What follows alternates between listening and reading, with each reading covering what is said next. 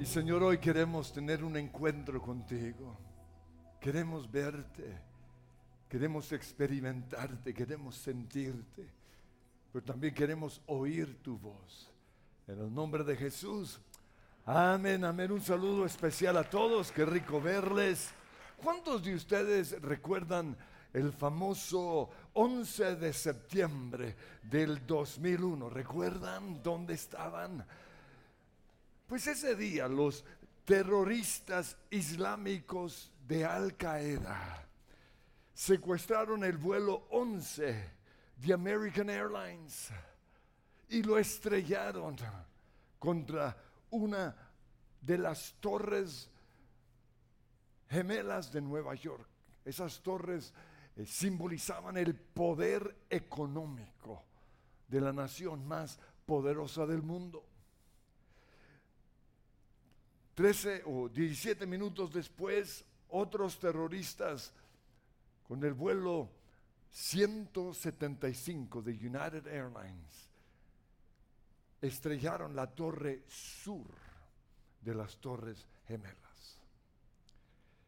Y como consecuencia de ese golpe y del incendio causado por ese golpe a las 9 y 59, la torre sur colapsó y unos minutos después la torre norte.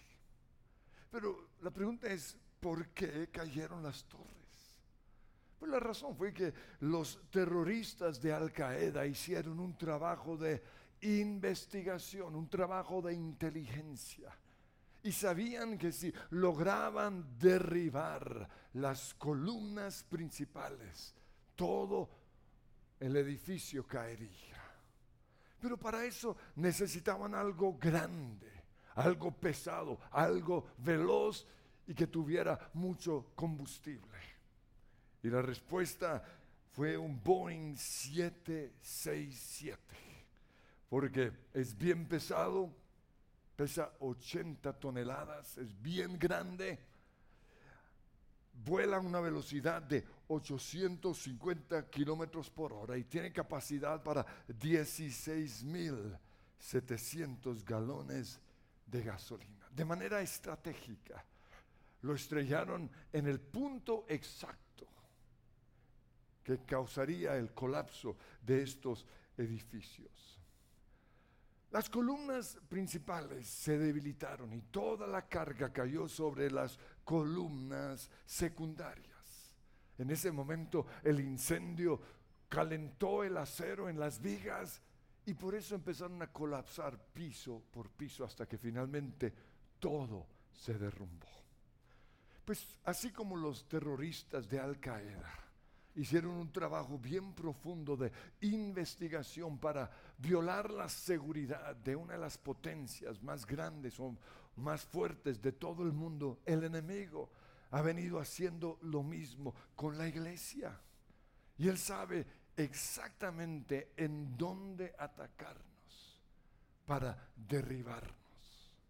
Y así como estas torres gemelas lucían hermosas en medio de la ciudad de Nueva York, Dios también ha permitido que ciertas personas, que ciertas iglesias, que ciertos ministerios brillen en medio del mundo, así como sucedió en el tiempo de David y Salomón. Pero tristemente, así como en los años 80, los grandes hombres de Dios colapsaron y cayeron. Y así como en el tiempo de David, Salomón cayó, hoy también grandes hombres, grandes personalidades, grandes nombres del medio cristiano que muchos admiran o admiraban han caído. Y esto ha traído terribles consecuencias. Pues con respecto a Salomón, 1 Reyes 11:4 dice, cuando Salomón llegó a viejo, sus mujeres le pervirtieron el corazón, de modo que él siguió a otros dioses y no siempre fue fiel al Señor su Dios como lo había sido su padre David. Entonces el Señor Dios de Israel se enojó con Salomón porque en su corazón se había apartado de él. A pesar de que en dos ocasiones Dios se le había aparecido y le había prohibido que siguiera a otros dioses. Y como Salomón no le había hecho caso, por eso a partir de ese momento el reino se dividió en dos. Pues la expresión torres gemelas es algo que usamos en esta iglesia para identificar unos golpes mortales que el enemigo ha hecho, ha logrado hacer con ciertas personas de la iglesia. Y el golpe del enemigo, en primer lugar, es en contra de las columnas principales, así como los terroristas de Al Qaeda estratégicamente golpearon las columnas principales de las torres gemelas, hoy el enemigo está haciendo lo mismo en las iglesias. El diablo sabe que si logra debilitar nuestros matrimonios, lo demás será muy fácil. Y por eso ese es el lugar en donde él está atacando. Frank Peretti en su libro Esta patente oscuridad nos muestra la manera en la cual el enemigo logra conquistar una ciudad. Y en ese libro él habla de el obstáculo en una de esas ciudades, un pastor. Y durante casi todo el libro nos muestra al enemigo buscando la manera de hacer caer a ese pastor. Pero gracias a Dios no lo logró. Y en muchos lugares el enemigo no lo ha logrado. Pero todo su ataque va a ser en contra de las columnas principales de una iglesia. Y él va a tratar de debilitarnos y hacernos caer en primer lugar por medio de la infidelidad sexual. Porque, porque pocos matrimonios logran sobrevivir una infidelidad sexual. Y pocas iglesias han logrado perdonar a un pastor o a un líder infiel. Debido a un involucramiento emocional que tuve antes de casarme que manchó mi hoja de vida y por eso odio ese momento, pero Dios lo usó para bien. Porque gracias a esa situación yo he aprendido a establecer límites en mi vida, límites en mi corazón, límites en mi mente para no caer en ese área. Pero si el enemigo no logra derribarnos con un golpe mortal, va a tratar de hacerlo poco a poco. Yo lo llamo la estrategia del mazo. ¡Pum! Poco a poco va tumbando, golpeando las estructuras de nuestras iglesias. Y una forma en la cual Él lo logra es por medio de la cantaleta de la mujer. O, tristemente, a veces el más cantaletudo es el marido. Y le da, y le da, y friega, y friega, y friega. Hasta que finalmente se rinde y se cansa. Se harta la otra persona, se aburre. Y para esto el enemigo busca la persona más insegura de ese matrimonio. Y llena su cabeza con mentiras. Llena su cabeza con cucarachas. Llena su cabeza con videos. Y gracias a eso comienza esa otra persona a acosar a su esposo o a su esposa una y otra vez. Así como lo hizo Dalila con Sansón. Dice en jueces capítulo 16, versículo 16, como todos los días Dalila lo presionaba con sus palabras, lo fregaba y lo fregaba y lo fregaba. Y dice, y lo acosaba hasta hacerlo sentirse harto de la vida. Por eso al fin él se rindió y le contó todo lo que ella quería saber. Hoy muchos están cediendo debido a este golpe permanente del mazo, la fregadera permanente. Al respecto dice Proverbios 27, 15, gotera constante en un día lluvioso es la mujer o es el marido que siempre pelea, que todo el tiempo está, en inglés se dice nagging y friega y friega, hasta que finalmente se cae. Pero otra forma en la cual el enemigo nos ataca a las columnas principales de una iglesia es por medio de la carga permanente, el mazo permanente, que es un marido opositor a la iglesia. Y tristemente, algunos líderes de nuestras iglesias se han casado con alguien así, que al comienzo, wow, totalmente entregado, comprometido.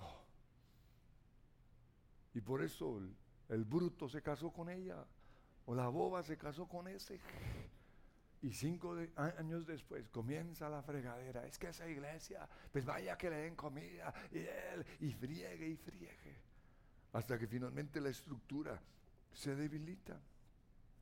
El enemigo también puede debilitar las columnas de la iglesia usando a una familiar, al hijo, al abuelo, al primo. El caso de uno de los hombres más conocidos en el medio cristiano, cuyo hijo se suicidó.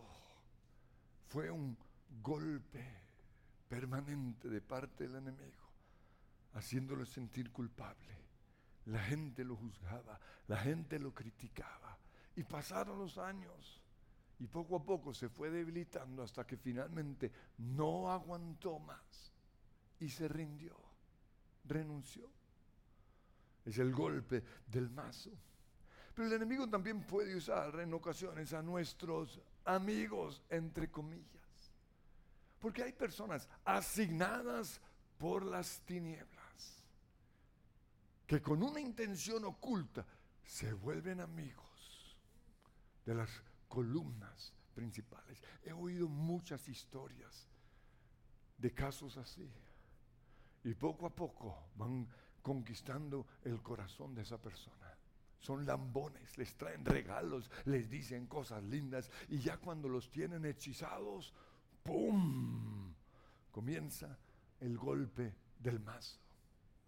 Comienzan a criticar a la iglesia, comienzan a tratar de controlarla por medio de su amistad. Comienzan a quejarse, ay, a mí no me gusta ese predicador. A mí no me gusta ese de la alabanza. A mí no me gusta cómo hacen ustedes esto. Y, eso es una presión permanente en la mente de esa columna principal. Hasta que finalmente se rinde y cede. Pero el segundo golpe del enemigo es en contra de las columnas secundarias. Porque en toda construcción las columnas principales se apoyan en unas columnas secundarias. No son tan visibles, pero son igual de importantes. Y el enemigo sabe que si logra derribar una de esas columnas secundarias, todo el peso, toda la carga va a caer sobre las columnas principales. Lo sé porque a mí me ha tocado. Cuando una columna secundaria cae, todo el peso ha caído sobre mí. Y es una forma en la cual el enemigo puede debilitar toda la estructura. El enemigo conoce o sabe el poder de la unidad. La Biblia dice en Deuteronomio 32:30 que uno de nosotros puede hacer huir a mil, pero cuando hay dos unidos, esos pueden hacer huir a diez mil. Es algo poderoso. Por eso Jesús oró por la unidad de la iglesia. Y si el enemigo no logra dividir el matrimonio, si no logra dividir a la familia, va a tratar de dividir a nuestros equipos de trabajo. Por eso hay división en la iglesia entre personas sin razón alguna, simplemente es parte del plan del enemigo dentro de los grupos de conexión, dentro de los equipos de trabajo o entre uno y otro. Por eso hoy hay una división entre y este otro, no les voy a decir los nombres. Pero uno dice, pero ¿cómo es posible? Es absurdo. O también a veces todos están en contra de una persona en particular. Cuando algo así sucede, yo digo, eso no es normal. Eso es algo diabólico. O sea, todo le ven los errores al pobre o a la pobre esa. Nada de lo que hace está bien porque ¡pum! Es el golpe del mazo. Todos en contra de uno en particular. O a veces algunos acusan a una persona de tener sus favoritos. Me lo han hecho a mí. Y no es así, son simplemente personas que yo necesito, pero es la estrategia del enemigo, el golpe del mazo, para poco a poco debilitar ya sea esa otra persona o debilitarme a mí. Porque viene una obsesión en contra de esa persona. Pero en el edificio luego encontramos las vigas de amarre. En este lugar tenemos columnas que se dividen. Hay 30 metros de aquí, de esta columna a esa otra. Y luego entre esas columnas hay 12 metros. Pero lo que amarra todo el edificio son unas vigas que nadie ve, que están debajo del piso y por encima. Y se llaman las vigas de amarre en ese costado, porque sostiene algo tan pesado y tan grande, tenemos unas eh, columnas impresionantemente costosas. Son como las de los puentes para aguantar las tractomulas que saltan allá arriba. Nunca caerán. Pero entre esas columnas hay unas vigas de amarre impresionantes. Nadie las ve, pero son necesarias. Y asimismo, dentro de la iglesia, Dios ha puesto a nuestro lado esas vigas de amarre. Son personas que necesitamos. Y es el próximo objetivo del enemigo. El enemigo sabe que yo, y no solo yo, casi todos los que ministramos acá, necesitamos a nuestros músicos. Yo no puedo profetizar, yo no puedo predicar, yo no puedo orar si no tengo el respaldo de esas vigas de amarre, así como Eliseo un día necesitó profetizar y dijo, tráiganme qué, un tañedor. En una traducción más moderna dice, según el Reyes 3:15, tráiganme a un músico. Y mientras el músico tocaba el arpa, el poder del Señor vino sobre Eliseo. Y el enemigo sabe cuánto yo y cuánto esta, esta iglesia necesita a los músicos. Por eso uno de los ataques principales del enemigo es en contra de los músicos. Es el golpe del mazo permanente. Pa, pa. Tratando de sacarlos de la iglesia. Generando división entre ellos. Por bobadas por eso de esta iglesia se ha ido este, este, este y esta. No les voy a decir quiénes. Pero se fueron sin razón alguna, algunos de ellos. Simplemente no aguantaron la presión del mazo. No aguantaron el ataque permanente del enemigo. Y el enemigo a veces ataca aún con gente de la iglesia, pero por eso nosotros tenemos que tener aguante y entender la forma en la cual el enemigo va a atacar. A veces los músicos se han ido porque Dios se los llevó. Y si Dios se lleva algo, es para el bien de la iglesia o porque tiene algo para ellos en otro lado. Y si es así, eso está bien. Pero otras veces se han ido porque no aguantaron la oposición de gente dentro de la iglesia. Otros se han ido porque no pagaron el precio. Porque servir en esta iglesia cuesta. Uno de, los precios que, que, yo exijo para todo líder de esta iglesia es que vengan a la oración, porque es el secreto de nuestro éxito. Debería ser el secreto en todas las iglesias, pero no lo conocen. Es una columna supremamente importante. Y los primeros 10 años, yo no tuve ni un músico respaldándome en la oración, porque no lo veían necesario o estaban demasiado ocupados. Y me tocó los primeros 10 años solo llevar esa carga. Pero poco a poco Dios ha ido trayendo músicos que aman la oración, que están comprometidos con la oración. A, veces los músicos y otros líderes dicen, no, yo oro en mi casa, así ah, a otro con el cuento. ¿Por qué? Porque si no son capaces de orar en la iglesia, que es más fácil, mucho menos van a orar en sus casas.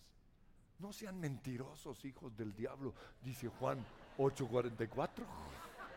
No lo digo yo.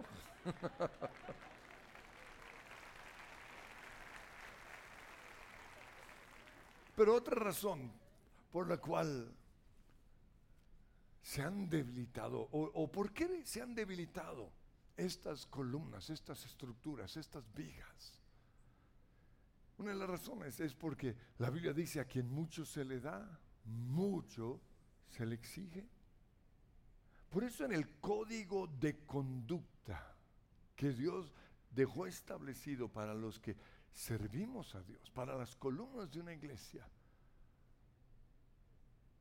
dice en 1 Timoteo 3, y solo voy a leer los primeros dos versículos, porque no hay tiempo para leer todo lo demás.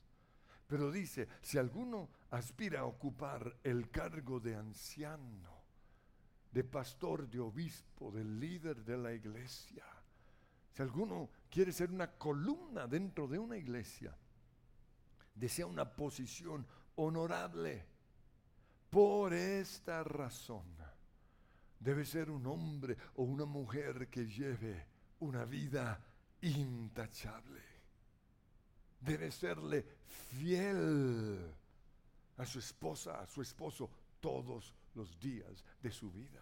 Fidelidad. Debe tener dominio propio, es decir, nada lo debe controlar. No debe ser un adicto a, a cosas que controlan a, los, a las personas. Debe vivir sabiamente. Debe tener buena reputación, que la gente hable bien de esa persona. Y si hablan mal, lo que dicen son mentiras. Y sigue diciendo una cantidad de requisitos.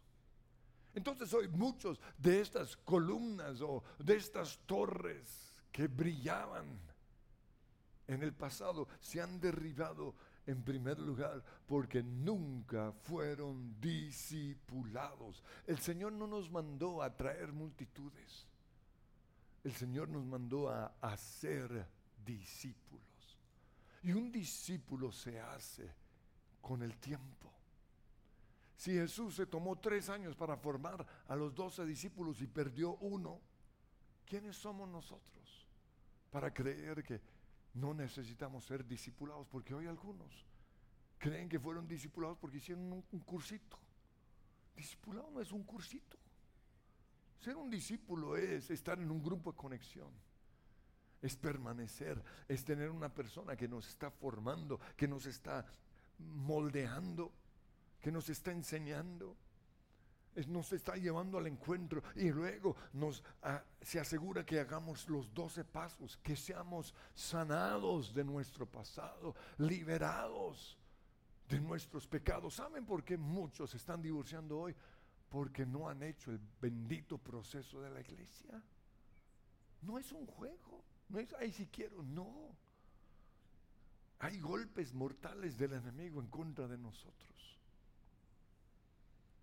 La razón por la cual uno de los grandes de los años 80 cayó fue porque no creía en liberación.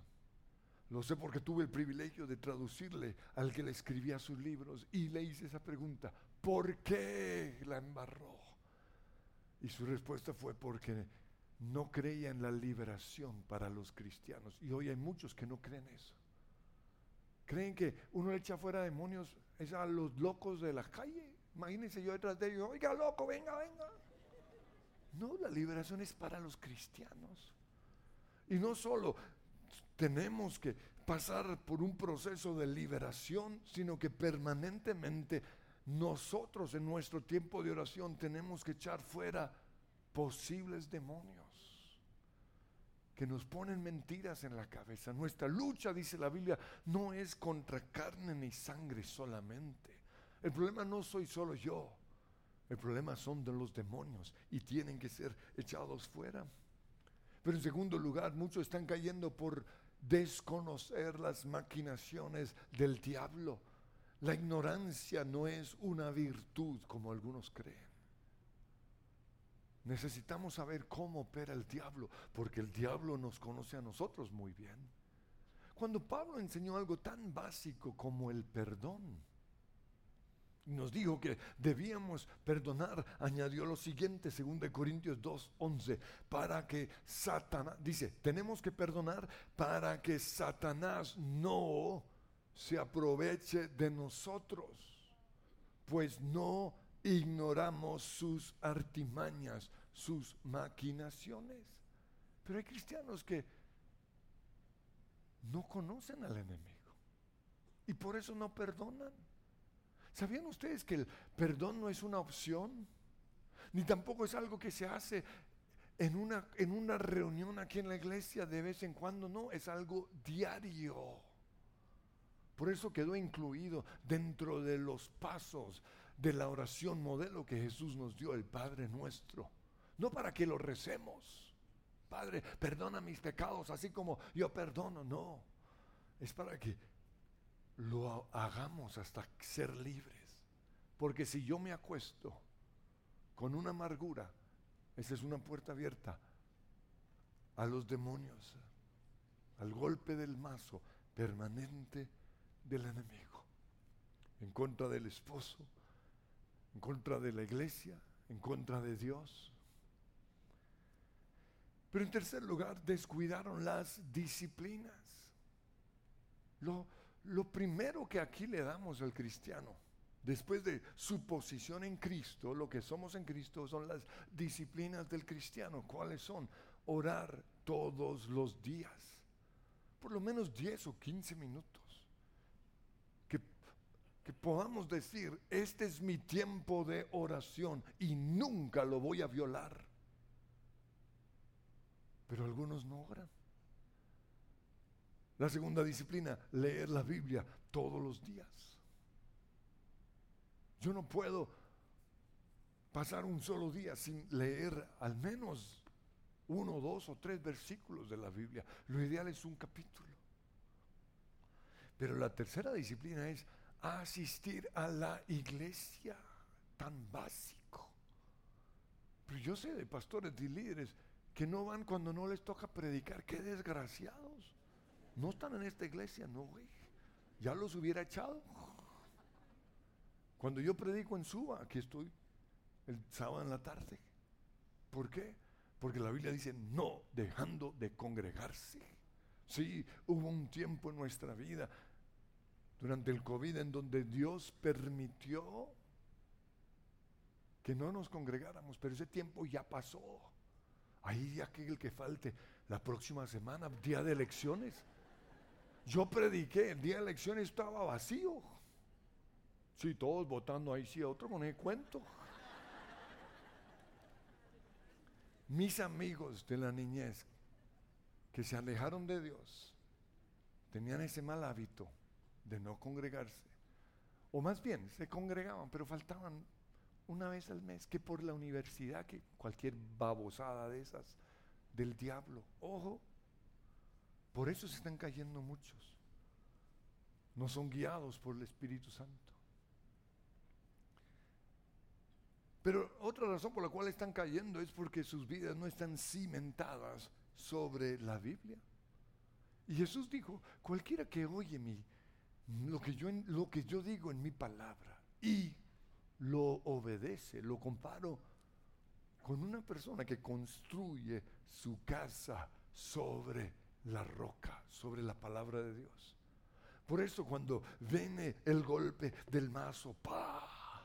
o cuando vienen los golpes mortales de parte del enemigo, como lo hizo con las torres gemelas, cuando vengan tormentas, persecuciones, injusticias o lo que sea, esos que construyeron su casa, su vida sobre la roca, jamás cayeron. Pero el que oye mi palabra, el que viene a la iglesia y ni siquiera toma apuntes, mira el que está a su lado. Oye, le está hablando mi hija. Porque hay cristianos que vienen y no toman apuntes. ¿Para qué vienen? Para esa gracia se quedan en la casa. Porque yo quiero ver qué me quiere decir Dios. Lo compararé con uno que construye su casa sobre la arena. Cuando vinieron los golpes del mazo, los ataques del enemigo, esa casa se cayó. Pero la otra razón por la cual muchos hoy están cayendo es porque tienen puertas abiertas al enemigo. Y son muchas las puertas que le podemos abrir al enemigo, pero quiero mencionar uno en particular que algunos no lo ven tan importante, pero es lo que está destruyendo hoy esas torres visibles y se llama el alcohol. A mí me enseñaron cuando era niño que tenía que establecer un límite entre Dios y el mundo. Y yo tengo muy claro qué son las cosas del mundo y qué son las cosas de Dios. Y cuando establezco esa raya, me alejo lo más posible. En el mundo está el alcohol.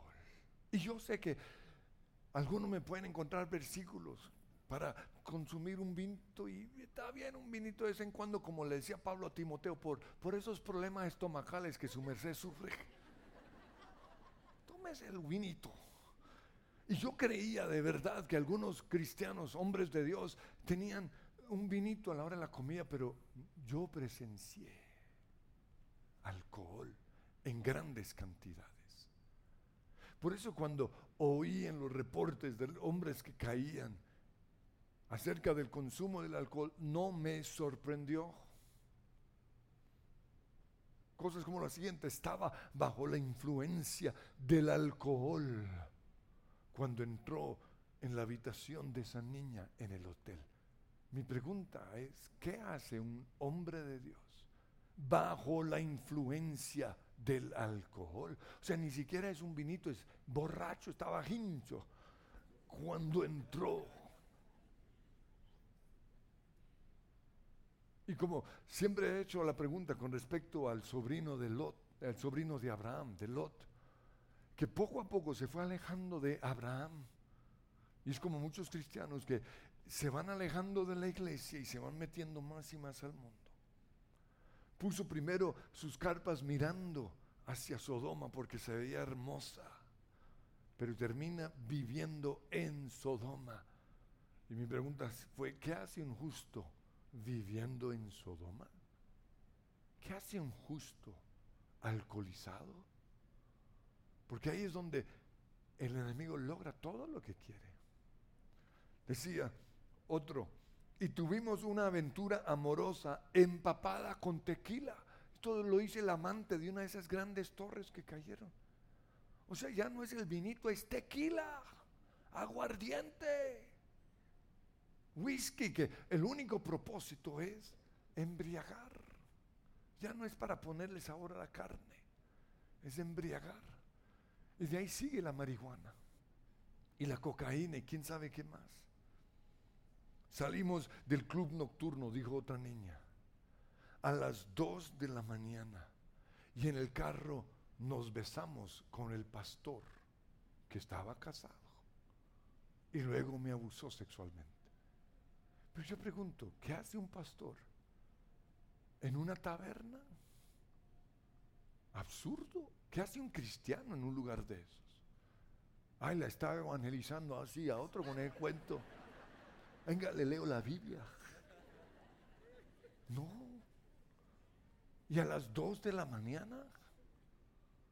O sea, ¿qué hace un cristiano despierto a las dos de la mañana? ¿Y qué hace con la con una niña? Y besándose, o sea, limpiándole los labios, yo no sé qué. Por algo el código de conducta que Dios nos da a nosotros, los pastores y líderes, 1 Timoteo 3:3 dice, no dado al vino. La caída de estas torres tuvieron un impacto mundial. hasta el día de hoy nos tenemos que aguantar las consecuencias. Porque antes placer eh, o viajar era algo fácil, era un placer. Pero hoy nos toca una hora de filas y nos requisan todo y nos sacan disque el agua. Yo no sé cómo voy a tumbar una torre con un vaso de agua. Y luego le revisan a uno cerca de los lugares íntimos y uno, cuidados. Saben todo acerca de nosotros. Y esas son tan solo unas bobadas. Consecuencias de esto. Pero las consecuencias de estos grandes hombres de Dios que han caído son muy grandes también. Hay gente que no va a volver jamás a la iglesia. Hay gente que dejó de creer en Dios. Y hay otros que siguen creyendo en Dios, pero no como antes. Quiero que nos pongamos en pie. Y, Señor, hoy te pedimos perdón por estas columnas que han caído. Y, y te pedimos, Señor, que las consecuencias que esto ha tenido sobre la iglesia en el mundo sea quitada por ti. Y si en este lugar hay gente desanimada, si hay gente que perdió su confianza en la iglesia, yo te pido que hoy ellos puedan entregarte esos sentimientos a ti y que sean sanados. Pero también hoy clamo por las columnas de esta iglesia. Oramos, Señor, que tú las mantengas firmes o nos mantengas firmes. Y oramos, Señor, que en vez de nosotros ser ese golpe permanente del mazo, derribándolas, que nosotros levantemos sus brazos, que nosotros sepamos que el plan del diablo es tumbarlas y debilitar poco a poco la estructura de la iglesia. Oramos por las vigas de amarre, por esos ministerios, quizás no tan visibles, pero que son igual de importantes en la iglesia y empiecen a orar por esos ministerios, los de su presencia Kids, los de capacitación, los líderes de los grupos de conexión, los líderes de nuestras redes. Señor, hoy clamamos por ellos. Pedimos, Señor, tu protección y así como nos enseñaste a orar y, y, vamos a incluir en nuestra oración de todos los días, no nos dejes caer en tentación, mas líbranos del mal. En el nombre de Jesús. Estoy seguro, mi Dios. Tu presencia es mi refugio, Jesús. Y bajo, bajo tus alas estoy seguro, mi Dios. Tu presencia es mío quiero invitar a los que nos acompañan hoy por primera vez y por favor permanecen de pie. Queremos orar por ustedes. Bienvenidos, bienvenidos. Qué rico verles. Bienvenidos. Y quiero que busquen a alguien y oren por esa persona. Señor, yo te pido que hoy tú les muestres que nuestra seguridad es Jesús. Que nuestra roca, nuestra confianza, que nuestra fe está en Jesús. Y que ellos hoy también quiten sus ojos de los seres humanos y lo pongan en ti. El único que dio su vida por nosotros. Que puedan ver que en la cruz ya todo fue pagado. Que somos salvos por gracia. Que somos perdonados. Que fuimos llamados, declarados justos. Y yo te pido que hoy eso pueda suceder en sus vidas. Y quiero guiarles en esta oración lo mismo los que están ah, conectados en sus casas. Digan conmigo, Señor Jesús, hoy te doy gracias por tomar mi lugar en esa cruz y morir por mis pecados. Recibo el regalo de la salvación. Te invito a mi vida. Quiero que tú seas mi Señor y mi Salvador. Amén. Y queremos darles un fuerte aplauso de bienvenida. Qué rico verles. Pero antes de sentarse, queremos que sean los primeros en salir porque tenemos un regalo y unas onces para ustedes. Queremos orar con ustedes, responder sus preguntas. Entonces busquen el pasillo más cercano. Ahí los están llamando. Sus amigos los van a buscar al final. Los demás recuerdan que estamos en semana de elecciones y nos toca orar como locos. Amén. Y nos toca votar con sabiduría. Difícil, pero que Dios nos dé gracia, nos dé sabiduría. Nos ponemos en pie, terminamos celebrando.